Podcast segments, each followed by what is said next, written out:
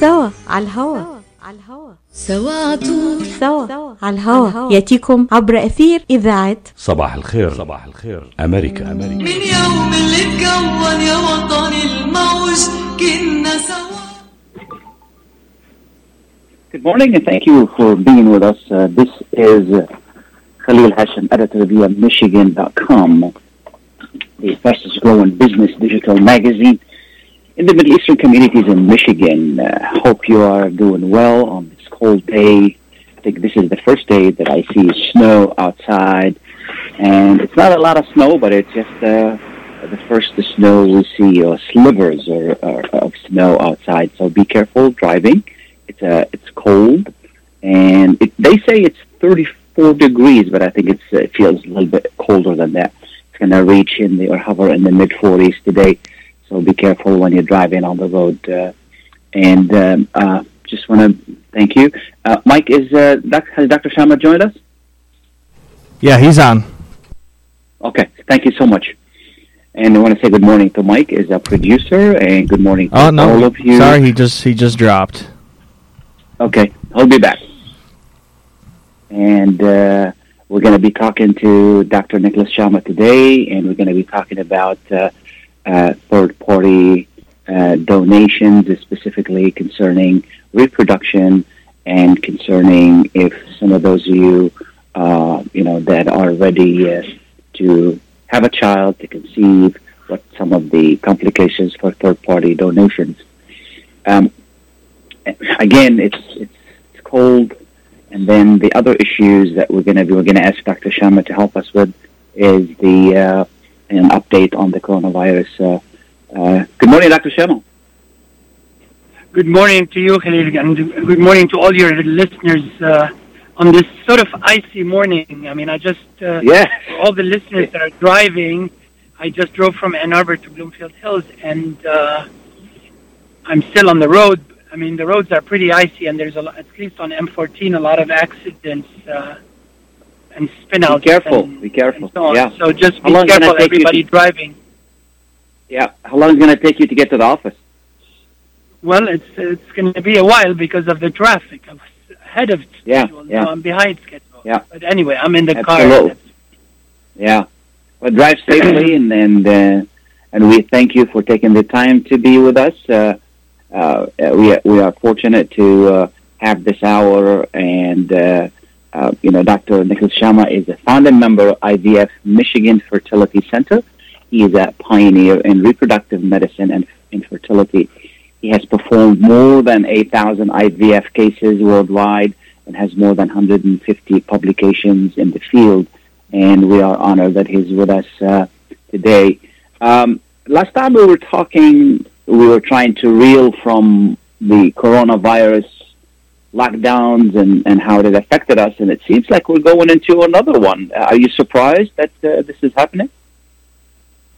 I mean, I, I am certainly not surprised. Most of the medical professionals in the field, Khalil, have anticipated what we call a second wave type of thing happening in, Yeah. in the in the early winter and late fall. And the reason for that is obvious because number one, coronavirus still around, and people people tend to forget sometimes.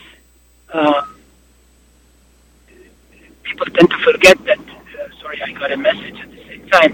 People tend to forget that there there is coronavirus, and they get coronavirus fatigue to some degree, and therefore all of the mitigating efforts that they ought to pursue and uh, and um, do in their personal lives and in their businesses tend be forgotten or become relaxed, and to that end, they the coronavirus expands as far in terms of transmission. And then the other reason is because of the cold weather, more people are spending time indoors as opposed to outdoors in gatherings and so on.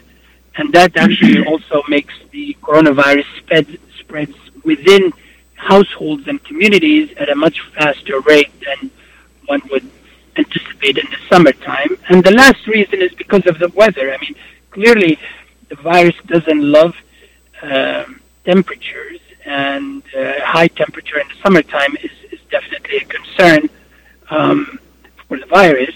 thank God for us. But then now we're in the cold weather, and the virus can sustain itself and, and live longer periods outside. Is that, is that So because of why- its composition? It's actually most most coronaviruses don't like hot weather or very hot weather. That doesn't mean that they don't exist, but to some degree, the rate of transmission and the, whether it's we're talking about aerosols or droplets in the air, because of the physics yeah. of the hot, hot weather or the hot air, makes those viruses less likely to to to sustain themselves in the air and therefore more likely to fall down to the ground as opposed to falling on another person that happens to be passing by nearby. So that's just physics related to, to air conditions. Absolutely. So for those, all And, for those uh, reasons, I mean, there's more coronavirus, and there will be more coronavirus until we have the ve- very effective vaccine. And it looks like we have a couple of initial reports, very preliminary reports, to suggest um, that there could be a very, very effective group of vaccines on the horizon. And I bet there are going to be. It could be just because of the fact that we learned how to deal with the virus, whereas in the initial um, few months of, of the of the of the pandemic, we didn't really know how to deal with it. The, the other reason is that it's probably affecting less, you know, uh, vulnerable populations now than it did before because those vulnerable populations were were were not really ready and were were, were not aware that there was a virus. We're talking about nursing homes. We're talking about elderly people mhm, still traveling, mhm. still going on, on cruises and whatnot. Mhm. Now, every all of those populations at risk with mm, comorbid conditions realize that the virus actually affects them at a more severe uh, rate than other people, and therefore those individuals are taking more precautions. And and and probably the the the, the third uh, reason of why currently the the is is the development of new therapeutics in, in dealing with, with COVID, and we're talking about monoclonal antibodies, and these are antibodies that are injected like what President Trump took in the first 24 hours after he was, ex, you know, had symptoms. So all of those therapeutics tend to be helpful in mitigating some of the very, very serious and God forbid, you know, uh, you know, deathly re- effects of COVID-19. That not to minimize that does still happen, unfortunately, and it mostly happens to people that are older with comorbid conditions like hypertension, like diabetes, like kidney disease, like lung disease, and so on. So mm-hmm. it is imperative for this group of people to take every precautionary measures. And just to reiterate what those measures are, we're talking about wearing face mask, eye protection if possible, um, social distancing, hand washing, hand sanitizing, and most importantly is to avoid gatherings. Avoid gatherings. I mean, I can tell you from my personal office situation, and we have I have nine offices in two states, is that most of the transmissions that have happened and are happening is not because of patients or staff or whatever. It's because employees and or patients and or uh, you know people that come to the office in their personal lives have not taken adequate measures to prevent exposure and therefore they were exposed and put everybody around them at risk. And people forget that when you're exposed and maybe yourself are not going to die or become severely ill but the person next to you your loved one your your parent your your your spouse might be somebody with with comorbid conditions and might be elderly and might be at risk of having severe ramifications from COVID-19. In, in regard to the vaccine, is- Doctor, Basically, uh, uh, yeah, I mean, in regard to the vaccine, uh, you know, there has been, and, and maybe these are these are people who are anti-vaccine, but there has been some concerns uh, uh, about the way this vaccine was developed, and there may be some concerns about uh, risks and things like that. Are those a valid concern? Are, are- those valid concerns, or they're just, you know, people on social media uh, talking whatever they want to say? Well, I mean, number one, let's answer the second part of the question. Social media is still the Wild West, where everybody, because we're a free country, can say whatever they want. Sure. If you're in China, you can't Yeah. say whatever you want. Yeah. So that's answers the second part of the story, the question. The first part is, I mean, in medicine, there there is no drug, none whatsoever, including water. I mean, there is not a single thing that we consume or get exposed to that doesn't have side effects.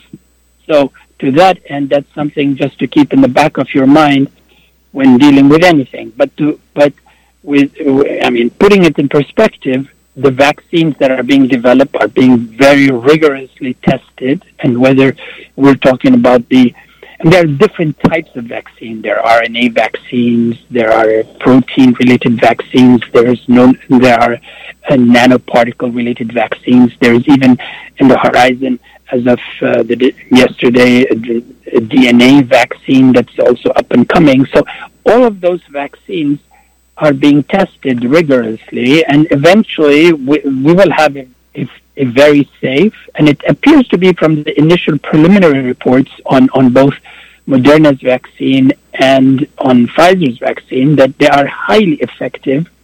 The question is, we don't know how long they are effective. So we don't know if they're effective for six months, for four months, because we haven't had time to, to test that, correct? We just know that in the immediate um, time frame after they've been deployed in those uh, studies that they were very, very effective in preventing COVID, uh, you know, uh, symptomatology. And we'll, we'll have to wait and see. And there are going to be a lot of vaccines. And I want to assure people that the FDA will not give, um, you know, they will not allow a vaccine to become commercialized and available unless it deems that it is safe and when one weighs the risks of dying from COVID versus some minor side effects, if any, to any vaccine, well, there's no question that you take the vaccine. I mean, I haven't seen a single medical professional, whether a doctor or a nurse or whatnot, say, okay, I'm not going to take a vaccine even though there is one that is effective and prevents me from getting COVID. Not a single person I've ever talked to, or because that would be like insane. Sounds good. I think it's just they're going to be available later. Um, they may be available next month for uh, uh, you know medical professionals and first responders, and then they'll be We, available. we don't know actually. We, we don't know who they're going to give it to. We don't know who they're going to give it to yet, Khalil. I mean, we we it's, we have to wait and see what the government decides and, and how they're going to give it to the to the to the people at risk. The elderly people are going to give, give it to the people in the medical field. Who knows? But we'll have to wait and see. Yeah. But clearly, within the next Yeah. two to three months, we will have a one or more vaccines, and probably within the next half a year, we'll have ten vaccines. Sure, sure. Now that that uh, Yeah. cocktail they gave President Trump is that now available to everyone or is still uh, experimental? No, it's it's actually it was it was FDA approved as what we call EUA emergency use authorization. So I mean, in your doctor has to ask for it and apply for that emergency use, and then potentially can take it. The key is it's helpful mainly if you take it in the initial day or two or three after you get exposed. But uh, and some people don't have the luxury of that because a lot of times you stay at home in the first few days, and then that's a little bit too late. Okay, we're going to take a short break. We'll be right back. Please stay with us now. When it comes to reproductive medicine, IVF Michigan Fertility Centers are the recognized leaders. With locations in Bloomfield Hills and five other cities in Michigan and Ohio, IVF has experts in all aspects of the field. As a founding member of IVF Michigan Fertility Centers, Dr. Nicholas Shamma is one of the leading reproductive endocrinologists in Michigan and Ohio. Dr. Shamma has performed over 10,000 IVF cases and has helped thousands of couples fulfill their dreams of parenthood. American board certified in both obstetrics and gynecology and reproductive endocrinology and infertility, Dr. Nicholas Shamma is a very caring, compassionate, expert physician that understands not only the medical but also the emotional toil of infertility on his patients. When it's time, get personalized care from Dr. Nicholas Shamma at IVF Michigan Fertility Centers in Michigan and Ohio. Call toll free 855 952 9600. 855 952 9600. سوا على الهوا. سوا طول. سوا على الهوا. ياتيكم عبر اثير اذاعه صباح الخير. صباح الخير. امريكا امريكا من يوم اللي يا الموج كنا سوا. Welcome back and thank you for being with us. Uh, we talked with Dr. Nicholas Shamma and we started talking about uh, the the uh, second wave, if you will, uh, the uh, the coronavirus. And uh, the last question on about this topic, Doctor, how have you adjusted uh, at at your practice in regard to uh, the and how you're preparing for the second wave, and and you know, hopefully there'll be no shutdown completely. But how, what should people expect if they're going to come and see you? Well, I mean, we we have actually we took the month of March where we put certain standard operating procedures in place, and those seem to be working to allow us to be able to deal with with the with the situation that is current. And thank God, all those measures so far have been effective in mitigating the risk. And, and these are recommendations from OSHA, from our Society of uh, Assisted Reproduction, and from the society, the, the American Society of Reproductive Medicine. So all of those things were put in place. And when you come to us, I mean, everybody is tested. Actually, we don't do any procedures on anyone that has not had a COVID test. And and coming to our lab, it as if you're going to a biohazard four laboratory, even even the, the, the, the, the lights in our office have UV lights that when we're not in the office, they they destroy the virus on any anything. So I mean, a lot of those steps we had to take. Yeah, they were, imp- and they are important measures, but those standard operating procedures allowed us to be able to to mitigate as much as possible a um, transmission and and getting sick from the virus. So I mean, we're we're we're we're, we're going to be okay. God willing. Sounds good.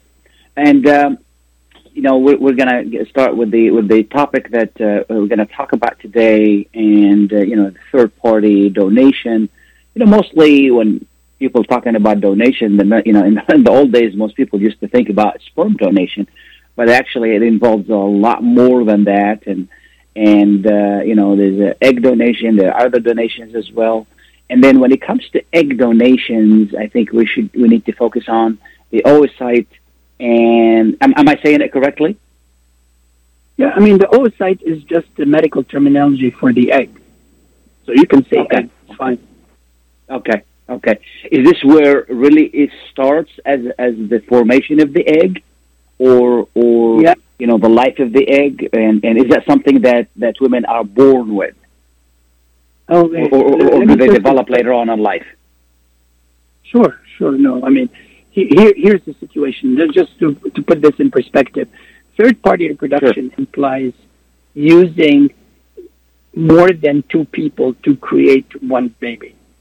So we're talking about using the genetic material from more than two individuals, which is the usual way where we and we do pr- reproduce, where a husband and a wife or a partner and a, and a wife uh, would have kids together through the genetic material of both of those parties. Third party reproduction implies really when you either use eggs that are not part of the couple that is the intended parents of the child, or sperm, or potentially use somebody else's uterus in case the uterus is not available or can, or the person that has the uterus cannot carry for whatever medical reason. So the first what we're going to talk about this morning, um, we should divide the topic into into basically two parts. The sperm donation has been there for years and years and years, and I don't think we need to discuss it. And basically, it implies using donor sperm for people that don't have sperm, either husbands have zero sperm, or to put it mildly, for for women that are same-sex uh, individuals that want to use sperm. So that's actually the easy part, and that has been there for the past 40, 50, 40 years or so. Now, the second part, which is what I think we should discuss today, and maybe for next month, just to give a preview of what might we might discuss. So for today, we'll talk about oocyte donation, which is basically egg donation, and then next month we'll talk about gestational surrogacy, which is when somebody else carries the pregnancy for the intended parents in case the uterus is, as I said, is not available, or in case the Sure. the person that has the uterus, the mom, the intended mom, cannot, because of medical constraints, cannot carry the pregnancy herself. There is actually a social reason in that situation too, in case that there's like uh, two gay men, for instance, that want to have a child, they have to have somebody else that carries the pregnancy for them. Now, to answer your question, to answer the question of basically who, I mean, uh, uh, as far as the eggs are concerned, and how do we, how do women have eggs? Well, eggs start in utero. So a, a woman would have all her eggs created when she is or was actually in her mom's stomach in her at uh, half of just at 20 weeks of gestation. And so when she is born, she basically has almost one to two million eggs available. And imagine this: before she even has her first period, she has lost almost 80% of them. So there, she only has around 300,000 eggs left somewhere around the age of 12, which is when they start having periods, women. And by the time that she is in menopause, then she has zero eggs. So the, this is a very important fact.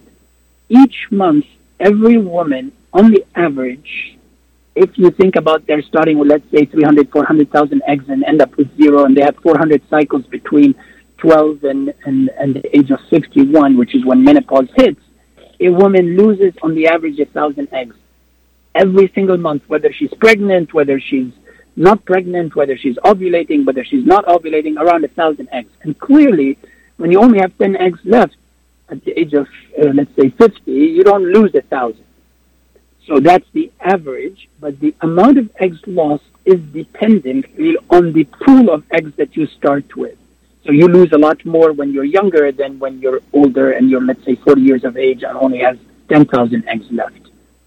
So that is a very important material reason and one of the main three reasons of why women, intended parents, use donor eggs, which is that as they get older, their number of eggs diminish, and therefore they might not have enough eggs to be able to produce an egg that can be fertilized with their husband's sperm and so on, partner sperm, and therefore have to use eggs from somebody else. So that is the main reason is women who have difficulty conceiving with their own eggs. The second one, the second reason why why this is important, the issue of aging, is the issue of genetics. As women get older, not only the number of eggs that they have diminish, but the genetics of the eggs become compromised. So if you take women, for instance, at the age of 30 years of age, half of their eggs are not genetically normal. That is true for all women on the planet. If you take women at the age of 40, for instance, 75% of their eggs that remain are not genetically normal. And if you take women by the age of 45, 90 to 95% of all their eggs are not genetically normal. So, to, so that becomes a very material concern as women get older, or if their pool of eggs, even at a younger age, is lower than other than other women, is the effect of genetics. So women use donor eggs when they have difficulty conceiving with their own eggs. That's the first reason why women use donor eggs. The second reason And what, would be is go ahead. what, what does it mean when they say genetically is, is not normal? Well, I mean, as I'm sure you're aware of the fact that as women get older, when they have kids, Sure. those kids are at higher risk of having uh, genetic disorders like Down syndromes, Edwards syndrome, Mhm, cri-du-chat mhm, syndrome, any of those Mhm. genetic chromosomal syndrome. So those eggs are the reason why, even when pregnancy happens at an advanced reproductive age, Okay. why those women can have babies that are potentially born with major genetic disorders. And again, to put this in perspective, the chance of a 30 year old having a, a, a, um, a baby with Down syndrome is around one in a thousand. At the age of 40, we're talking about one in 80 women will have a baby with Downs. So Exactly. dramatic difference. And again, because most genetically abnormal eggs don't develop, thank God, or get miscarried.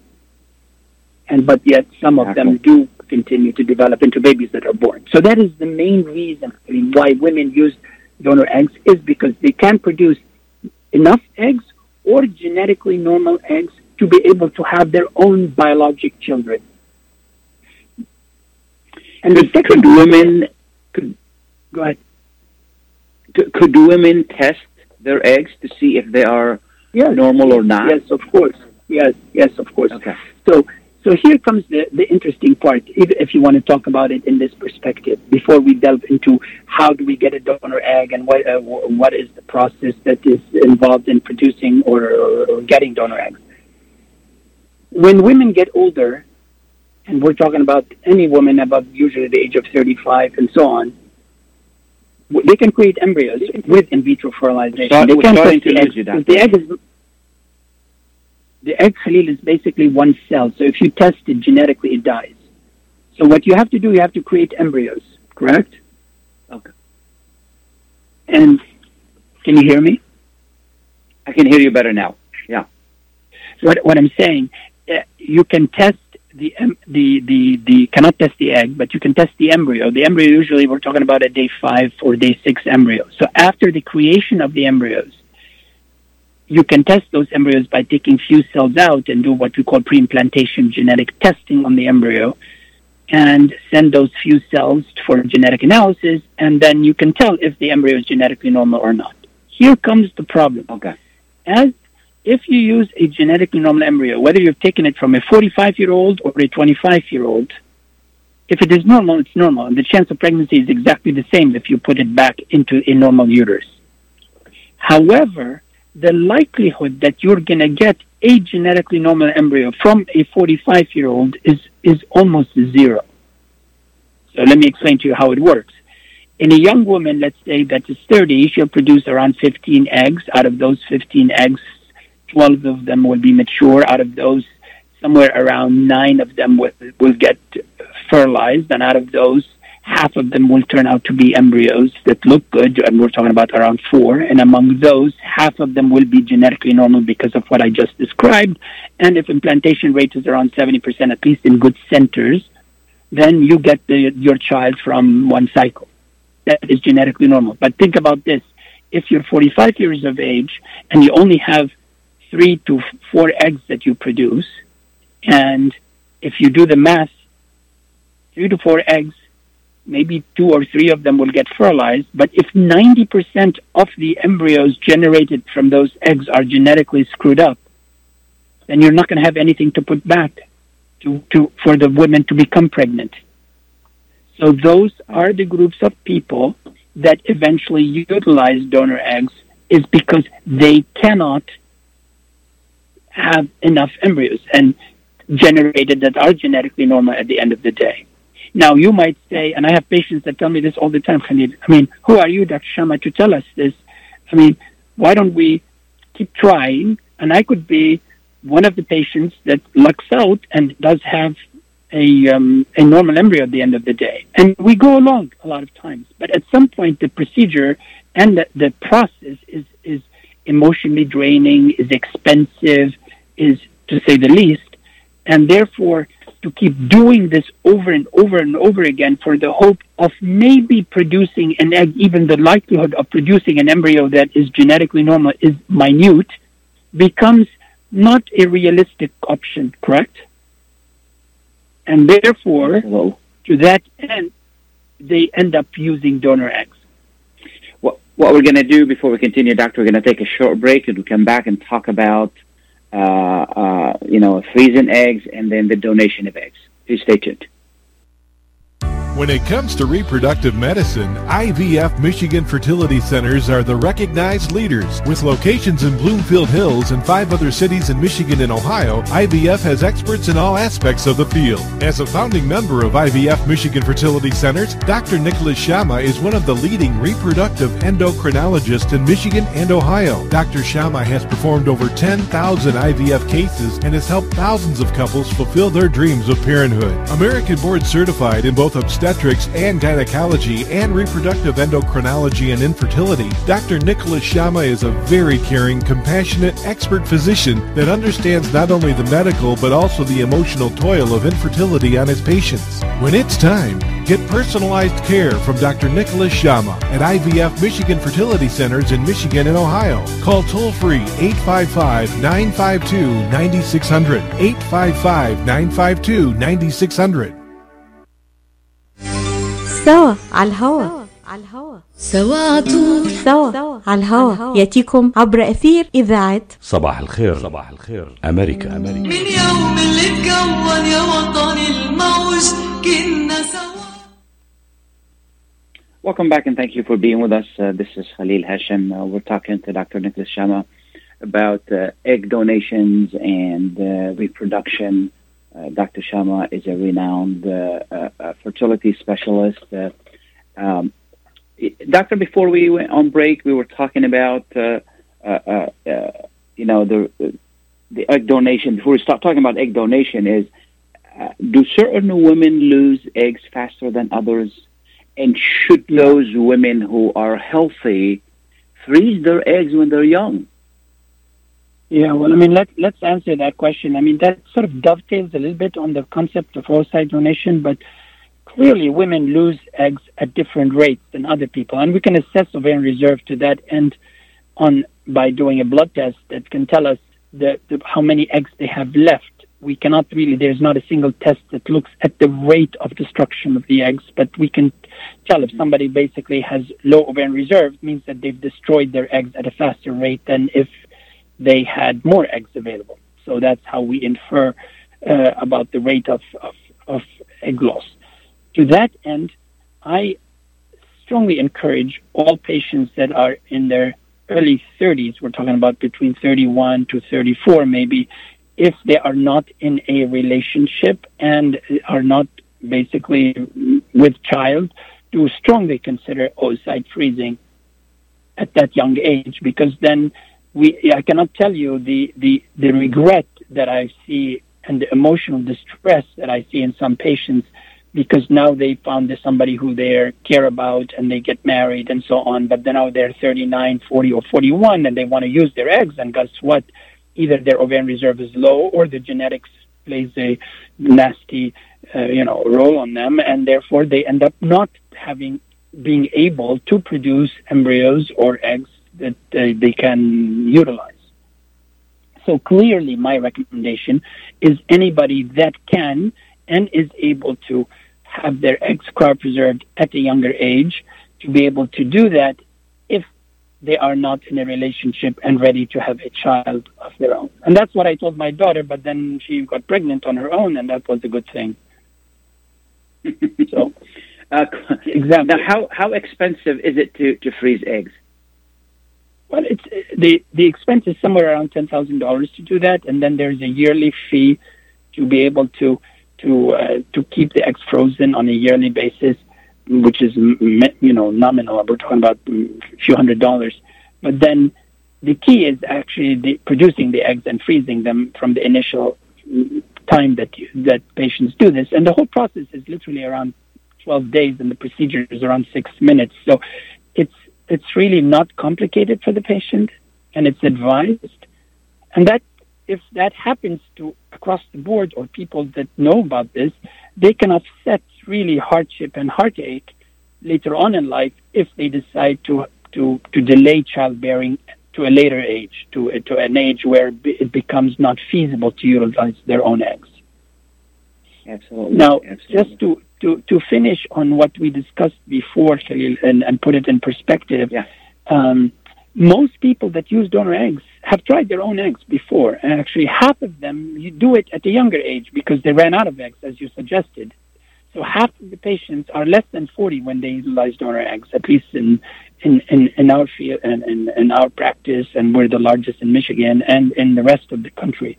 And so imagine half of them are less than 40, and most of them, you I would say close to 50% of them would have done at least two in vitro fertilization cycles before they even decided or contemplated using donor eggs. And another 20% did one cycle. So we're talking 70 to 75 percent of them have done at least one IVF cycle to try to produce eggs of their own, but then they failed. And and therefore that becomes a a the main reason, as I said, to why women utilize donor eggs, whether they're older and it's obvious why they would, or they're younger because they ran out of eggs at an accelerated rate, or we didn't mention that the other reason why women use donor eggs is because they have a genetic condition and they don't want to do pass it to the next generation, then they could potentially use donor eggs. Now there's ways around this in case we do, um, they can produce their own eggs sometimes and those embryos can be tested for that genetic disorder, and that actually dissuades those women from using donor eggs. But then, at the end of the day, if still they don't have enough eggs, or, and they have genetic disorder on top of it, the likelihood of anything material at the end of the day is small, and therefore they end up using donor eggs. And the third reason is obviously that men, gay men, for instance, that want to use to become to have a family, they use donor eggs from somebody. Okay. What's yeah. involved in egg donation? All right. Actually, if I want to simplify it, the, the, the process is, is actually literally five steps. The first step is actually selecting a donor. And that's actually the biggest hurdle, in my opinion, is whether you select, how do you select a donor? I mean, there are so many nuances to that, and we'll talk about in, it, in a minute if you want. The second one is sure. the donor, therefore, provides the eggs. The third process is the, the eggs get fertilized and the embryos get developed is the fourth thing. And finally, the embryo transfer is you take those embryos that develop from those donated eggs and you put them in a uterus that you have prepared or we have prepared to allow implantation to take place. So it's a five step process, but it is not as simple as I just described. And each one of those steps has, has a lot of nuances related to it. But in my opinion, the biggest hurdle to third party reproduction and therefore oocyte donation is actually the the choice that is and the decision to decide to use donor eggs because that's not an easy decision. That is absolutely not an easy decision.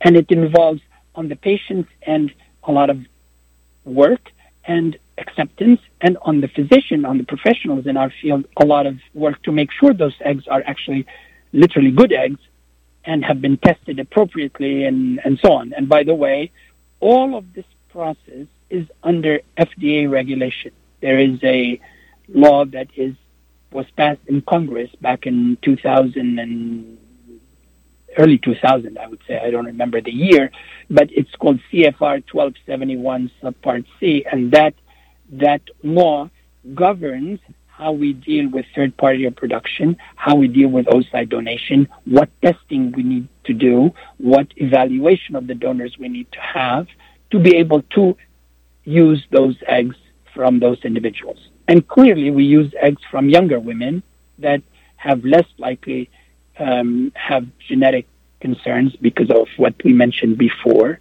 because they're young and most of the donors are less than 30 years of age.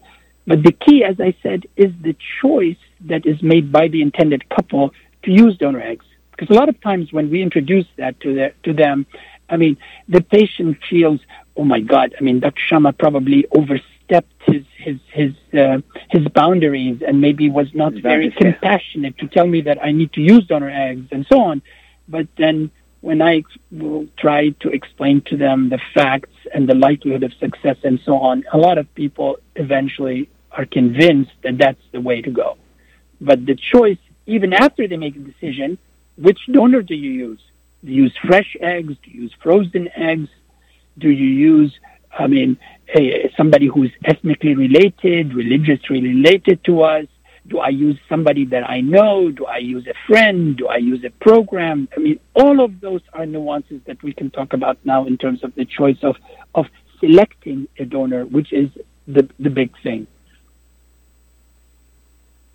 Now, so how much of the genetics of the persons that are donating the eggs the child will carry?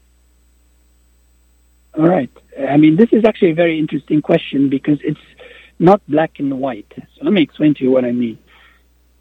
Sure. In the past, we used to think that if a person gets donor eggs, they get an egg from a genetically, um, you know, different person, not their own eggs, and they get those eggs get fertilized by their husband's or partner's sperm, and the embryo, therefore, that that becomes a baby at the end of the day, the embryo is not related to the mom that carries the pregnancy, correct?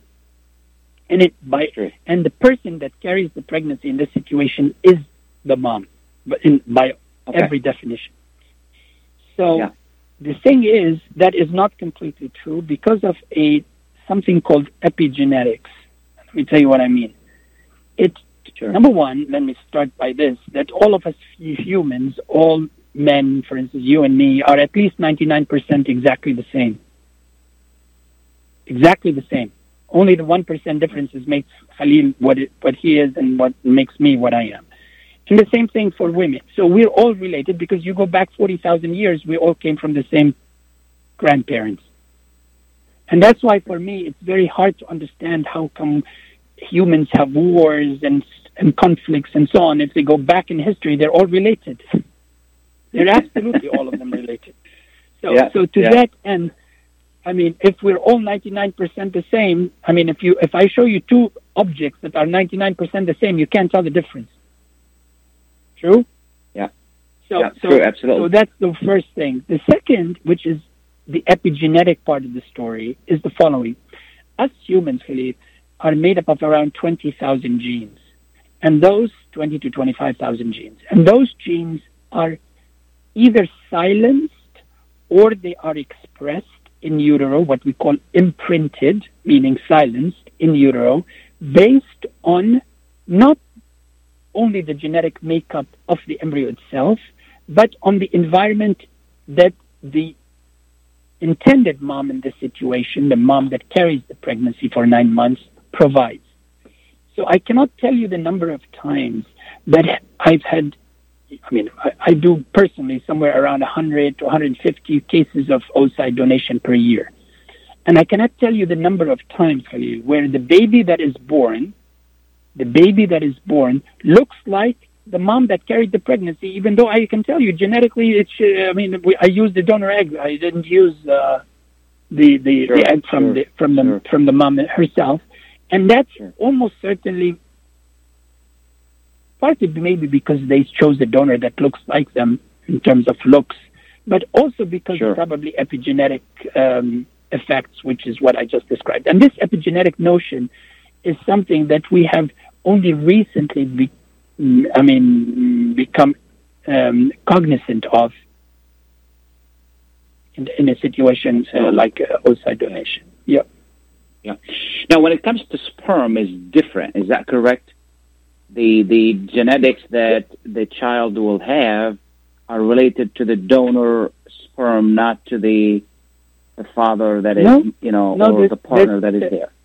Well, well, yes, of course, because I mean, it's, if you use donor sperm, the, us men we don't carry babies. That's why all of us are more related to our moms than our dads, no matter how we spin it. Us Sure, men, sure, you and me. sure, sure. So, sure. because of the epigenetic issues that I just described.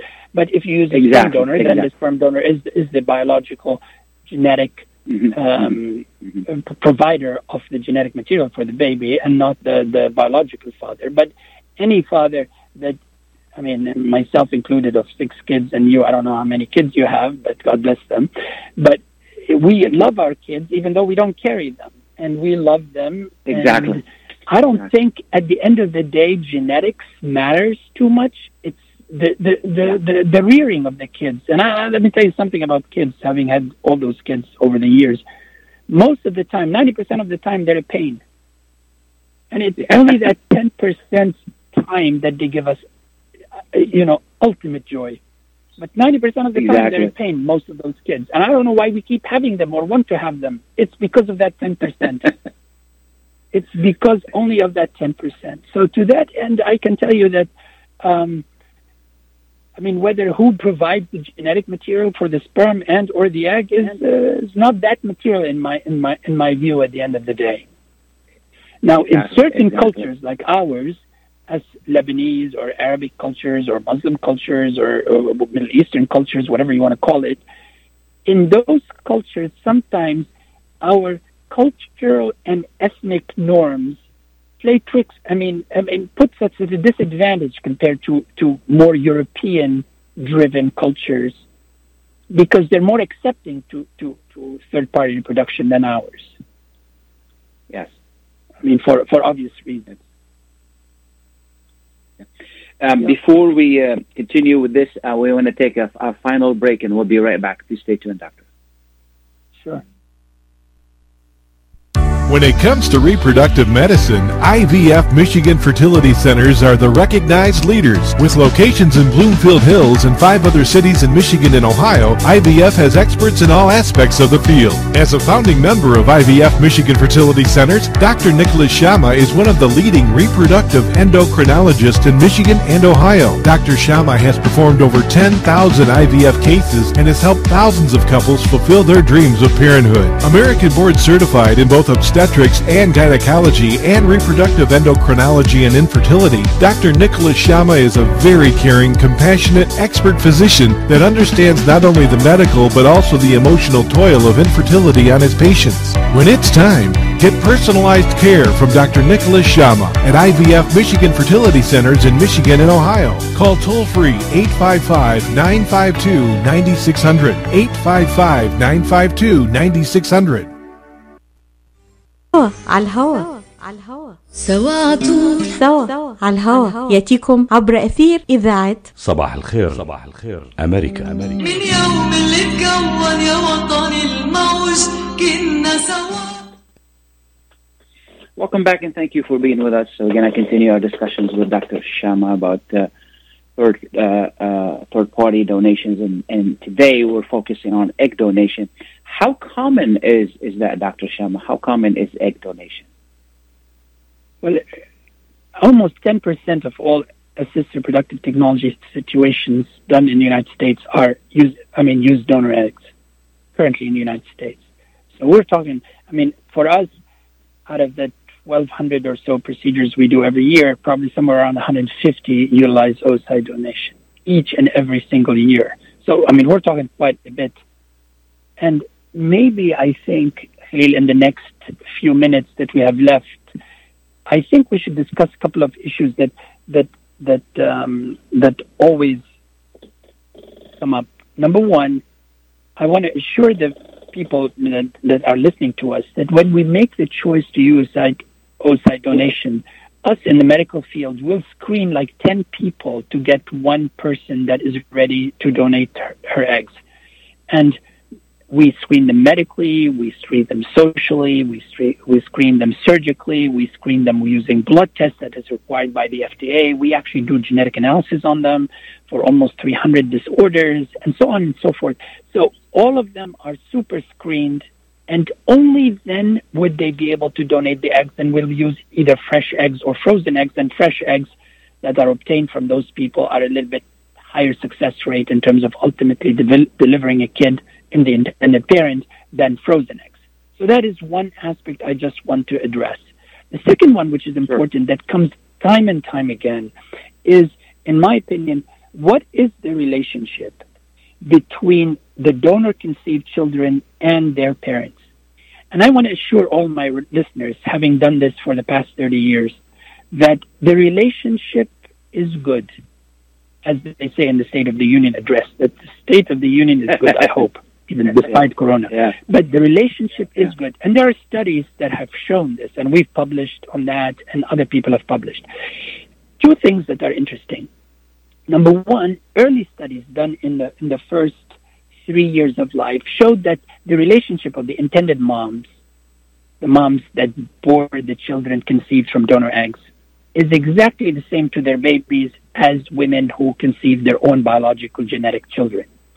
But then there are studies that have been done in the UK where investigators have followed actually kids for almost 12 years of age. And they found out that there is absolutely no difference in, in every aspect, whether it's parent child relationships, the parents' marital and psychological states to one another, and most importantly, the child's social and emotional development. So, to, this is in a very important piece of information and dovetails on what I'm going to tell you next, which is when and should you disclose to the kid that they're the product of a donor egg? I can tell you in our Arabic culture, that disclosure is not very common. You understand potentially why, because they don't want to tell sure, anyone that they sure. do donor eggs or whatnot. Exactly. Now, Exactly. The problem in my mind is what we call direct to consumer genetic testing. So what I'm trying to say is with the advent of 23andMe and other companies that do direct to consumer genetic testing, a lot of kids born now eventually will do this type of test or it becomes readily available to everyone, I guess, in years down the road. And they will figure out at the end of the day uh, who, if the, if their parents are indeed their genetic biological parents or not. So my advice is to actually disclose to the kids at the younger age. And studies have shown that the younger you disclose, the more likely that you, I mean, the kids will fare better than if they know at the age of 20 or 30 or whatever uh, age. And it's interesting, most of the data still coming into the disclosure part of the story comes not from donor eggs, donor sperm, but comes from kids, adoptees, kids that have been adopted by parents. And the issue is when those kids were told that they were actually adopted, not their biological children. And therefore, most of the time, the earlier you dis, you dis, you disclose to the kids that they're a product of some other, not uh, you know, biological event that involves the both, you know, mom and dad, the better it is as far as the kid is concerned at the end of the day in, in accepting and dealing with this in a very appropriate, very appropriate manner. Absolutely. So Absolutely. that is that Is is there the anything- other part.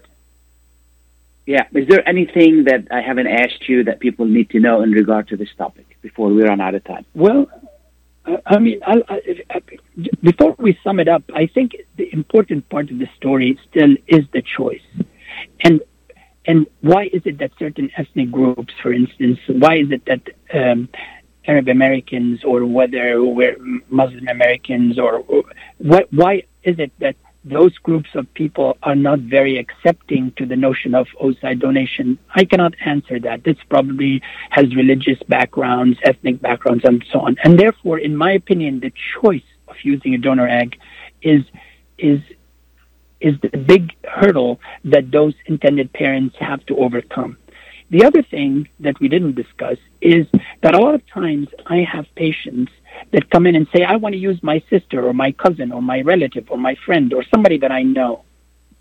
I mean, that's actually potentially okay, but I have seen more problems from this than a not, quote unquote anonymous oocyte donation. Let me tell you what I mean. Sure.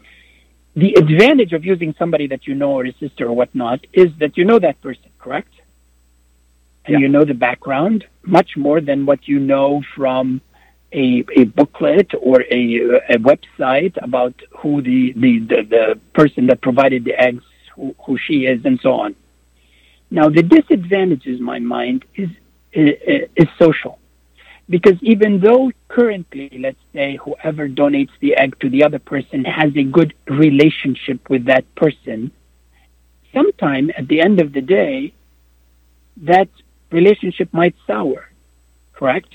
Exactly. and therefore and therefore that creates a lot of ramifications down the road in terms of the the the, the kids or the, the children that are born from such oocyte donation and therefore in my mind Khalil, sometimes it is a riskier to use eggs from quote unquote known donors or directed donation as opposed to anonymous donation but I would say Absolutely. still 10% of the time that is done. The other footnote to that is the following that a lot of times when a woman is 40, she'll bring me her sister who is 38 and say, okay, I would like to use my sister to provide the eggs.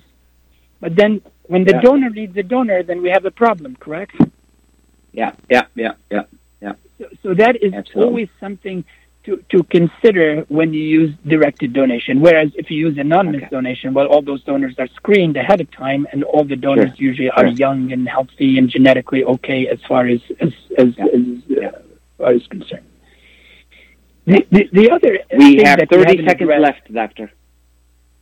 I want to just sum it up before forget the the last thing that I was going to address. But basically, oocyte donation is a beautiful thing that allows parents to become parents, in, intended parents to become parents. So at the end of the day, Khalil, it is something that ought to be discussed with the patient in a forthright manner, and it gives parents that are older, that have ran out of eggs, and so on, the option of raising children, having a family with all the advantages, disadvantages of having a family.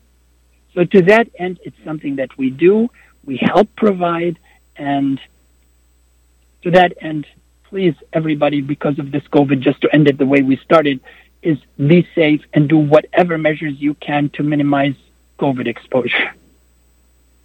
Thank you so much, Doctor. As always, it has been the pleasure and honor talking to you. And we want to thank you for your time and this valuable information. And please be safe, and then we shall talk next month. Thank you so much. Same to you, Khalil, and to all your listeners, and God bless you all. Bye. Thank you. Bye now.